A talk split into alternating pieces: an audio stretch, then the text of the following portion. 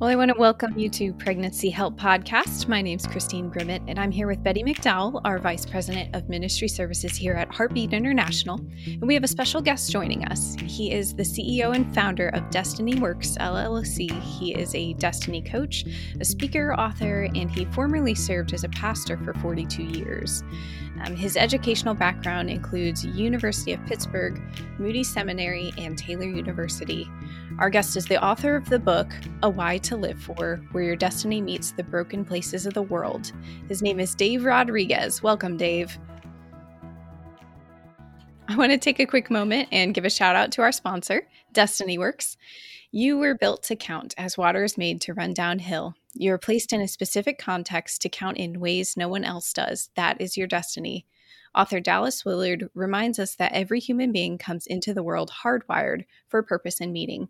Many spend a lifetime trying to discover it. Destiny Works exists to guide people like you to discover your why to live for.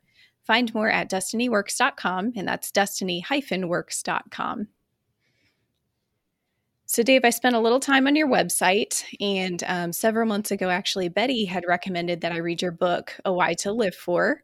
Um, and it's really been a blessing in my life. I love the stories, the explanations of the different, um, the different things that drive us and give us direction. Um, I liked how it gives you direction on what to do once you've identified those things. So it was really cool. It was really challenging. It's one that I I think I got through pretty quickly because uh, I was so into the content. But then it's also one that I see me going back to every few years, even because there's there's just a lot there to revisit in the future as as we experience different things and go through different things in life. So it brought a new perspective to calling for me. So that's my little personal testimony on that book. Um, so I've been looking forward to this conversation a lot, and I just I want to turn it over to Betty from here to start us off. Thanks so much, Christine.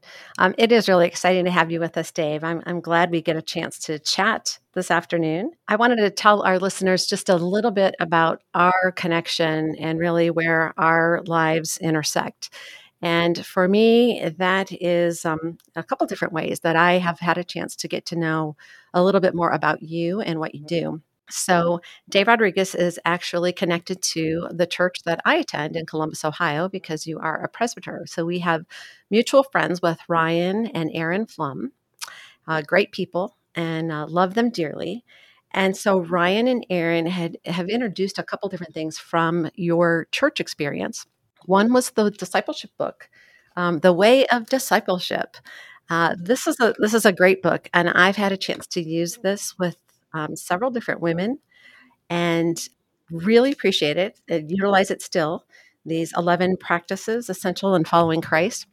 And I wanted you to know I brought it up because I wanted you to know that before uh, COVID hit, before online Zoom, before all of that was a thing, one of the folks that I had a chance to use your book with was actually in another state. And so we met using bas- basically FaceTime and we would meet monthly to go through your book. So we were already understanding the whole remote concept of being able to connect and really appreciate that book. And then as a little time went on back in, I think it's like 2019, you produced or published the book, A Why to Live For. And I had the privilege of seeing you in action uh, taking young women in our church really through this process um, using that quilt, the quilt methodology that you talk about in your book. And that particular young woman is someone that my husband and I had a chance to get to know her. In fact, we were the ones that introduced her to Christian Community Church. And so it was really fascinating to know her backstory and to watch you work with her. And so that was pretty cool. And so for me, I think about um, there's always a story behind the story. And so when I'm looking at your book and and uh, reading through and familiarizing myself again with the book, A Why to Live For, I thought, okay, Dave, we're glad you're with us. And there's a story behind the story. And so I thought maybe you could start out by telling us. Uh, Christine gave a little introduction. If there's anything more you want to add to the introduction about who you are, and then tell us a bit about the story behind the story. So, why did you write this book?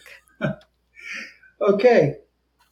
So, she did a great job introducing that. I really don't have anything more to add except that I am father of two and I have uh, four grandchildren. So that's awesome. I just need to say that, right? The story behind that is the, the book started with my with an attempt on my part to describe for the churches I was leading what does it mean when we're when we're reaching out into the world or following the commission of Christ. And through a long study of the concept of the kingdom of God, it came down with the idea of the broken places of the world, the six broken places of the world. And that's what the book is based around. Um, it didn't start that way. We originally were thinking of the six expressions of the kingdom of God, and it wasn't sinking in with people. Um, and a friend of mine were sitting on our, my back deck and talking about it, and I wish people could grasp these six evidences of the kingdom. And then I said, wait a minute, what if we just flipped it on the side and talked about the six broken places that the kingdom of God, you know, as we move into the world expressing the kingdom of God, that it, what are the places that are going to be healed? And that's when injustice, isolation, pain, separation, uh, decay of the planet, and um, what am I missing? Hatred um, are. We started to communicate that, and people went, "Oh my gosh, that makes all kinds of sense." So that's where the whole thing started. It was more like an ecclesiological thing. This is the this is the focus of church uh, of Christian outreach in healing these six broken places. Then one day, um, we had a bunch of interns one summer, and the pastor that was in charge of interns said, "Hey, Dave, they want to they want to talk about calling. Can you come tell them how to how to discover their calling?" And I was like, "Okay." And I walked into the room and I wasn't planning. And I said, well, here's what it's like. Um, it's like a quilt. It's like every aspect of your life, life is a, your personality, your life story, your, uh, your gifts, your skills, your portfolio of talents, and your passions. They're like patches on a quilt. And when we put them all together and look at the whole quilt, we get an idea of perhaps what your calling is. And then I went, wait a minute. That your calling then is linked with these broken places of the world. And it's like a big Venn diagram. The awesome truth is that is that you are unique. You know, we are God's masterpiece, created in Christ Jesus to do good works, which God prepared in advance for us to do. Ephesians two ten. And then the world, Romans eight twenty eight, says that the world is is essentially like in the pains of childbirth right up to this time The world is broken. And where those two truths, one's awesome, one's awful, intersect, that's your calling. Your uniqueness intersecting with the brokenness of the world. And so those, those two ideas intersected. So I started writing the book essentially about how people's calling are linked somewhere to the broken place of the world. And I was sitting with my editor and she said, something like, can you help a person figure this out? Figure this calling out. You, you say, you know, we all have a calling and you say that there's broken places. Can you help? And I said, well, yeah, I've been doing it a little bit. It's a, this thing called the calling quilt. She said, you have to put that in the book. And so at the end of the book is this chapter on how, how to discover your calling as it intersects the broken places of this world. And one thing left or led to another. I actually, what you saw me do live with a young lady, with your friend, um, and this, the calling quilt, I now do. I, that's why I'm tired. I just, I did one all morning this morning. It's a three hour session. Um, and I do it with, I've done it with, with Zoom has been great. I've been able to do it people in New Jersey and Illinois, and I'm soon going to be doing one with a person in Kenya. So, um, so yeah, it's that's the whole story behind it. I'm now I basically now help people figure out their calling. I love that. I love that. And so when you come to our conference in April in Columbus, that's what you're going to do. You're going to actually work with folks who have signed up and registered ahead of time and actually do the calling quilt with them. So that's why mm-hmm. there's some prerequisite work that will be done ahead of time. I wanted to go back to the your your six evidence evidences of God's kingdom or the kingdom of God, yeah. and then the six broken places. And so um, I wanted you to know like when I looked at this, when I read this book, it just so uh, spoke to me of the pregnancy help community and the work that we do, whether, whether that's someone in a medical clinic or a pregnancy resource center or a maternity home. Um, there are just so many things that just kind of stood out to me. So, when you talk about the six evidences of the kingdom of God, you have reconciliation with God. That certainly happens in our pregnancy help organizations and in mm-hmm. abortion recovery ministries. Love and community among human beings, which is we're all about community. We reach, rescue, and renew communities. The healing of minds, bodies, and spirits.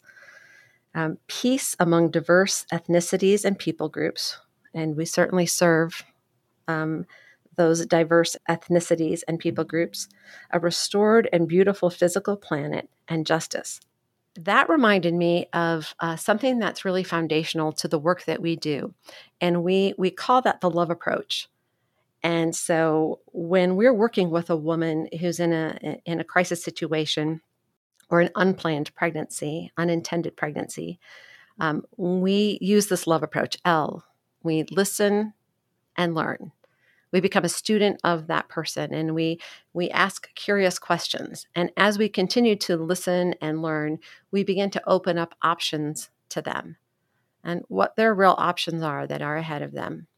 We um, to listen and learn, open up op- options, and then we go to vision and value. So we try to awaken in them the vision that God has for their lives we help them understand the value that they have as well as the value of the life that they carry inside. And then E is to really equip and empower them with some very practical next steps. That's what we do. And I thought, well, when I look at what you're doing, it's actually the, the same thing. You really are becoming a student of the person you're working with.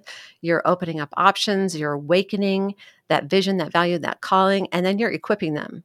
And so I thought, gosh, I didn't realize that we were in such parallel ministry. And so that was pretty cool to me. Oh, yeah. And the, the cool thing about the people who are serving those who are in a crisis pregnancy is that when you look at the broken place of the world, um, some of the people that are part of Heartbeat love the relational dynamic. Some of them are good at the um, systemic injustice issues. Some are really um, uh, good in helping people deal with the pain in the, pain in their life.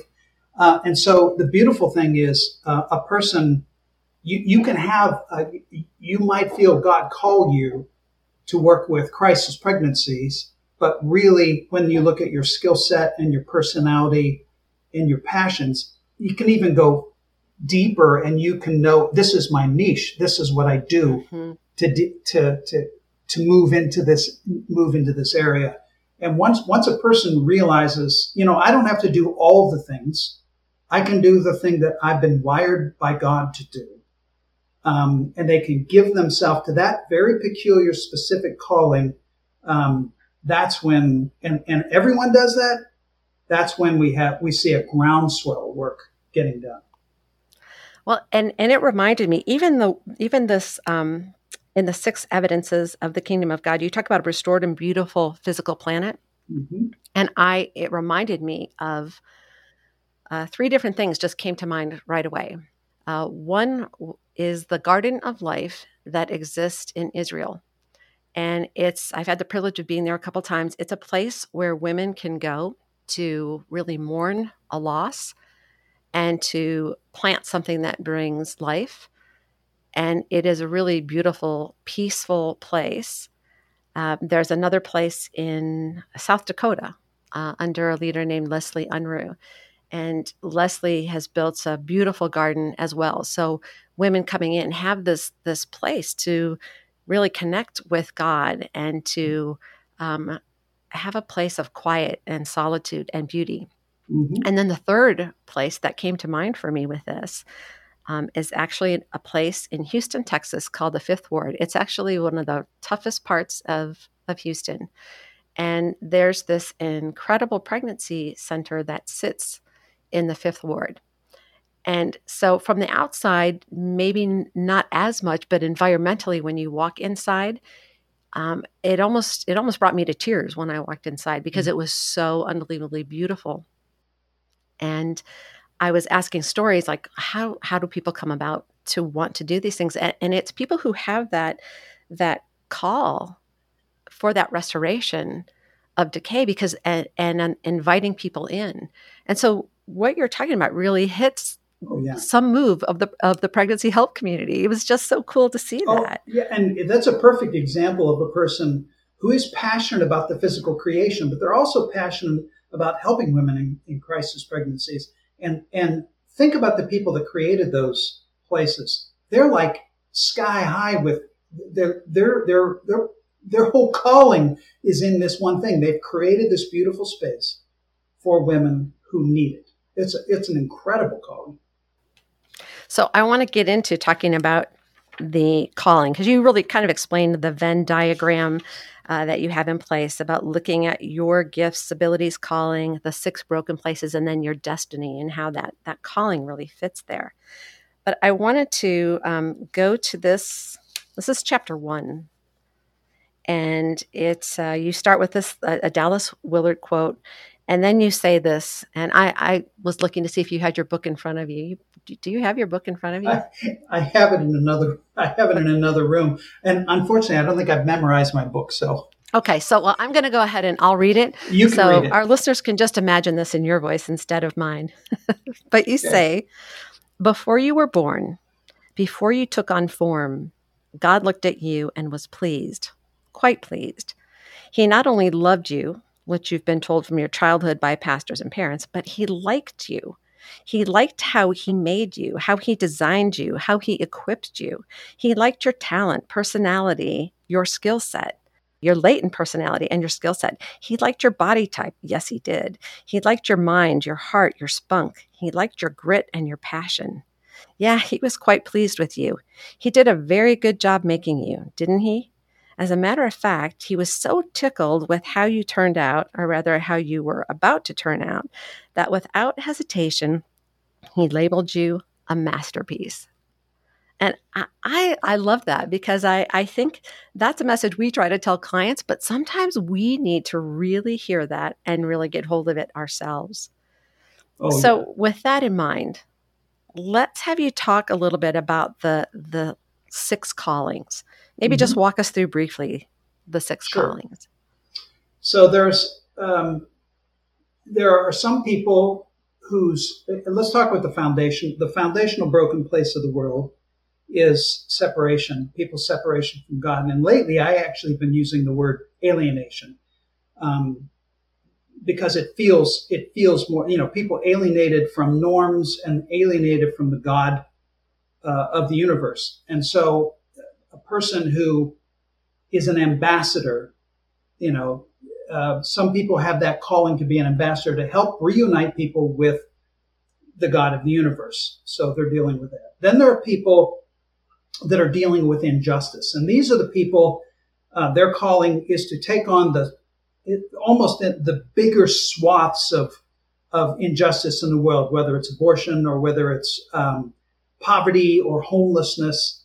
That's a that's a peculiar calling, if, and it takes a unique person to be able to handle a big injustice like that. And we know who they are, though. I mean, they get fired up, they're worked up.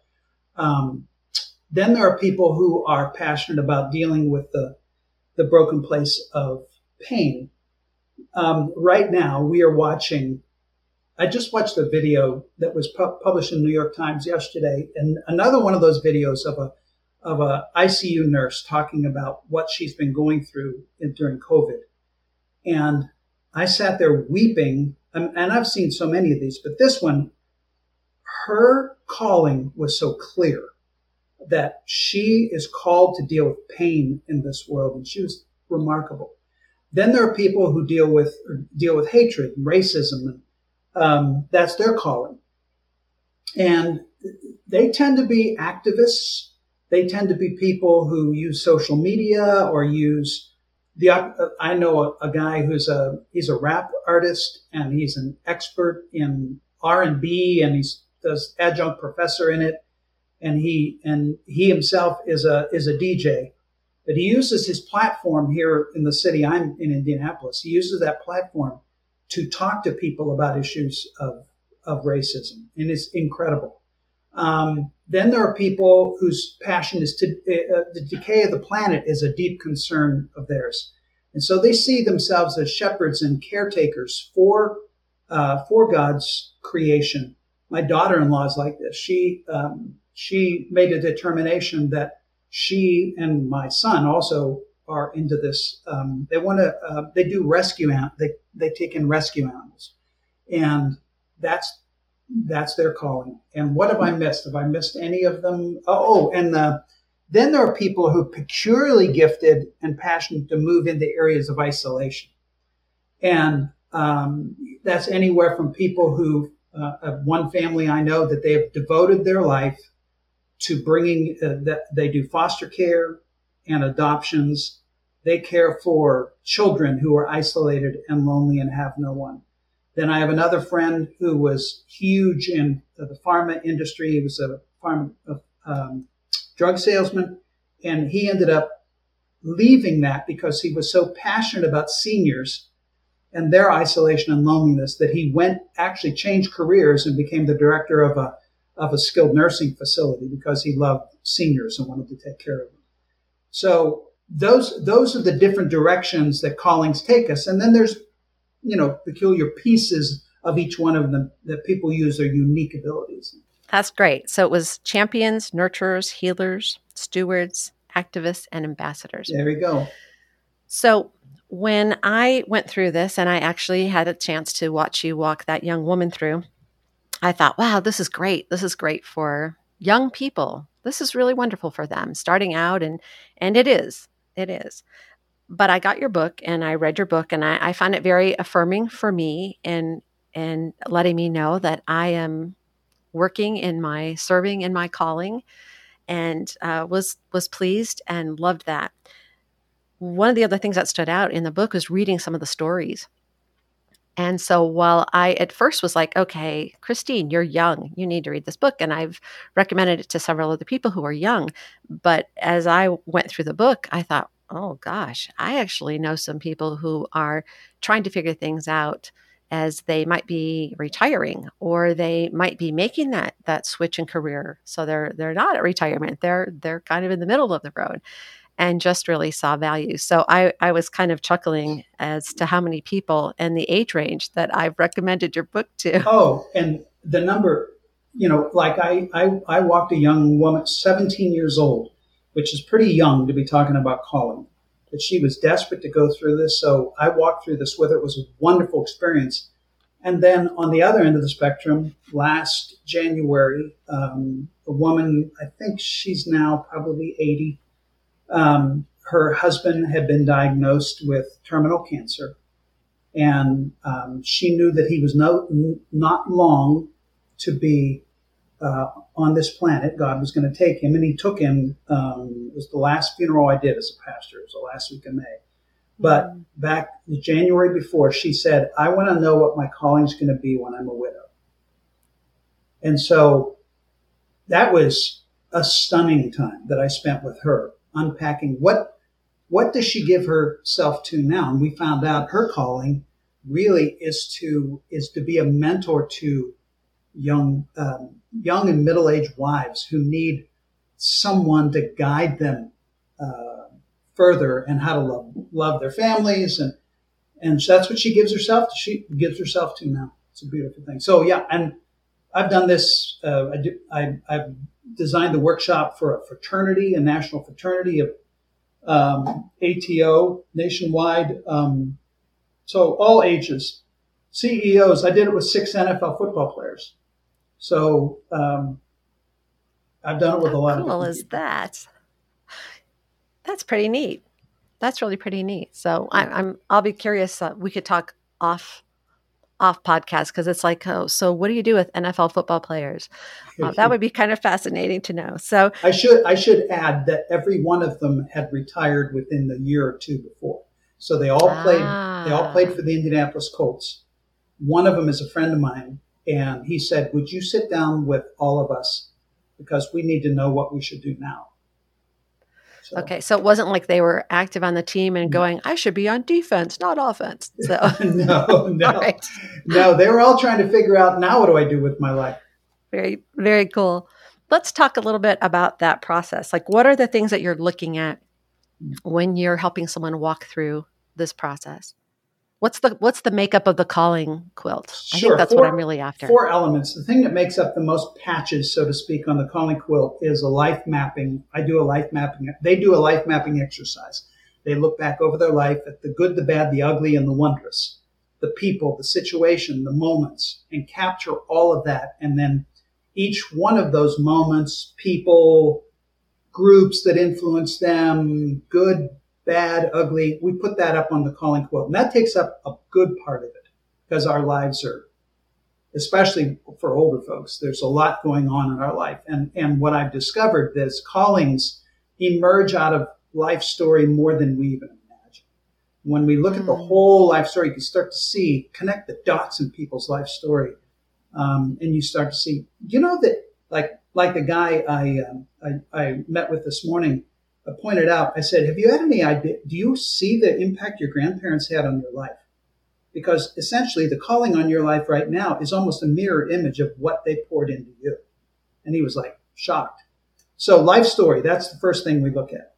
Second thing we look at is um, personality. And I give everyone, the, or everyone takes the Enneagram test. Mm-hmm. Um, and we discuss what is what are the unique aspects of who you are that play into your calling? What are the, like when you are at your healthiest and your finest and your best, what do you, what do you bring to the world? What are your motivations and, and what are your strengths? That's the second thing. And those end up being a series of patches. And then the third is I have everybody do a, um, interview three friends and ask those friends to tell them what are my portfolio of gifts or skills that you see in me Either I've learned them over time or they're innate. That goes under the calling quilt. And then the final element we look at is what is it that stirs their heart when they look at the world? What is it that breaks their heart more than anything else? So we capture that, and that whole process takes about two hours when I do this, and I do this in workshop form too. So the people that come to the conference will actually go through all this together and then we sit back, we both sit back, and I start helping them connect the dots and make a suggestion. I said, here's what, based on who you are and your personality and your life story, how does this feel, and your passions, how does this feel to you as a calling? Nine times out of 10, they end up in tears or their eyes are as big as saucers mm. because they're seeing something about themselves that they hadn't seen before. And then they I tell them, all right, I give them homework. What I want you to do is go out and watch for this because you're going to see this everywhere. It's going to come up in what you hear, the people you run into. It's like, like if you told me, Betty, if you told me you were going to buy a Volkswagen, that's the car you're going to get. And you would, what would happen if you would drive on the, you would see Volkswagens everywhere. Mm-hmm. You, would never, okay. Well, the same thing is true about calling. When you get a sense of what your calling is, you'll see it everywhere. Because God says, Oh, good, I got her attention now.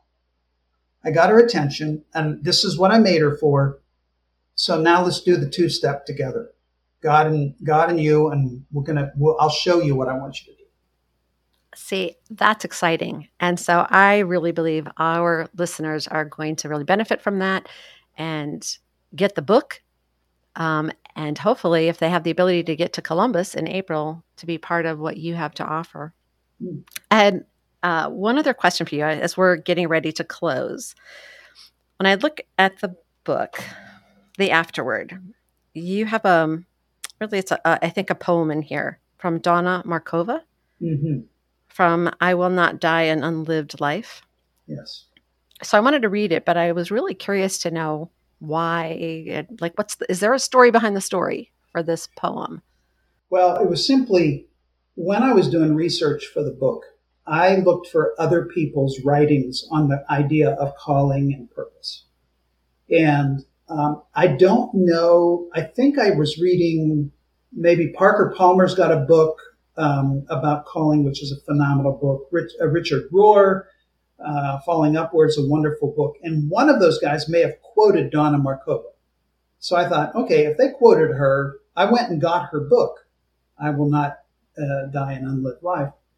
And I read it, and you know, Donna probably, I don't know her personally, but when I read it, I thought, we're probably not ideologically on the same place. Mm-hmm. We may not share the same faith system, but what we did share was a passion for calling and purpose. And so then I got to that poem, which is sort of the centerpiece of the book. And I thought, this really articulates what I feel too. And I think when I hear it, I love the passion behind the poem and I love um, where it's coming from. So that's the story. I, I, just found the book, I fell in love with it, and that's where it came from. Oh, thank you for that. Well, I'm going to read it. I don't know that I can give it the passion it deserves, but um, I'll give it a shot. So, afterward, I will not die an unlived life. I will not live in fear of falling or catching fire. I choose to inhabit my days, to allow my living to open me, to make me less afraid, more accessible, to loosen my heart until it becomes a wing, a torch, a promise. I choose to risk my significance to live so that which came to me as seed goes to the next as blossom, goes on as fruit. I thought that was a powerful little piece, and I knew there had to have been something else behind it. So, oh yeah, and that that seed to blossom to fruit, that's that's what drives me now. I want to see the seeds that God's placed in people's lives go on to blossom in a way that actually changes the world. Well, I can testify that that is what you're doing. So I've, I've seen it at work in my life. I've seen it at work in, in others. Awesome. So we really appreciate you taking the time to be with us today to share. And I look forward to seeing and hearing more about uh, what others experience when they come to the conference and get to spend time with you. so thanks so much, Dave. You're welcome. All right, Christine, I'm going to turn it over to you. Thank you both. This is a this is a good conversation. So I enjoyed just kind of sitting back and hearing all the stories. Um, in fact, sometimes I wish I could just be an attendee at conference and just sit in there and take part of it in it as a participant. But um, so if you're able to come to Columbus, to our listeners, please join us. It's going to be great. Uh, thank you, Betty and Dave, for talking to us today. And uh, for more information on our sponsor, Destiny Works, please visit destiny-works.com. And if you'd like to contact us here at Heartbeat International, if you have questions or comments, you can email me at support at heartbeatinternational.org. And lastly, please subscribe if you enjoy these podcasts. We'd love to bring you new content. Have a very blessed rest of your day, everyone.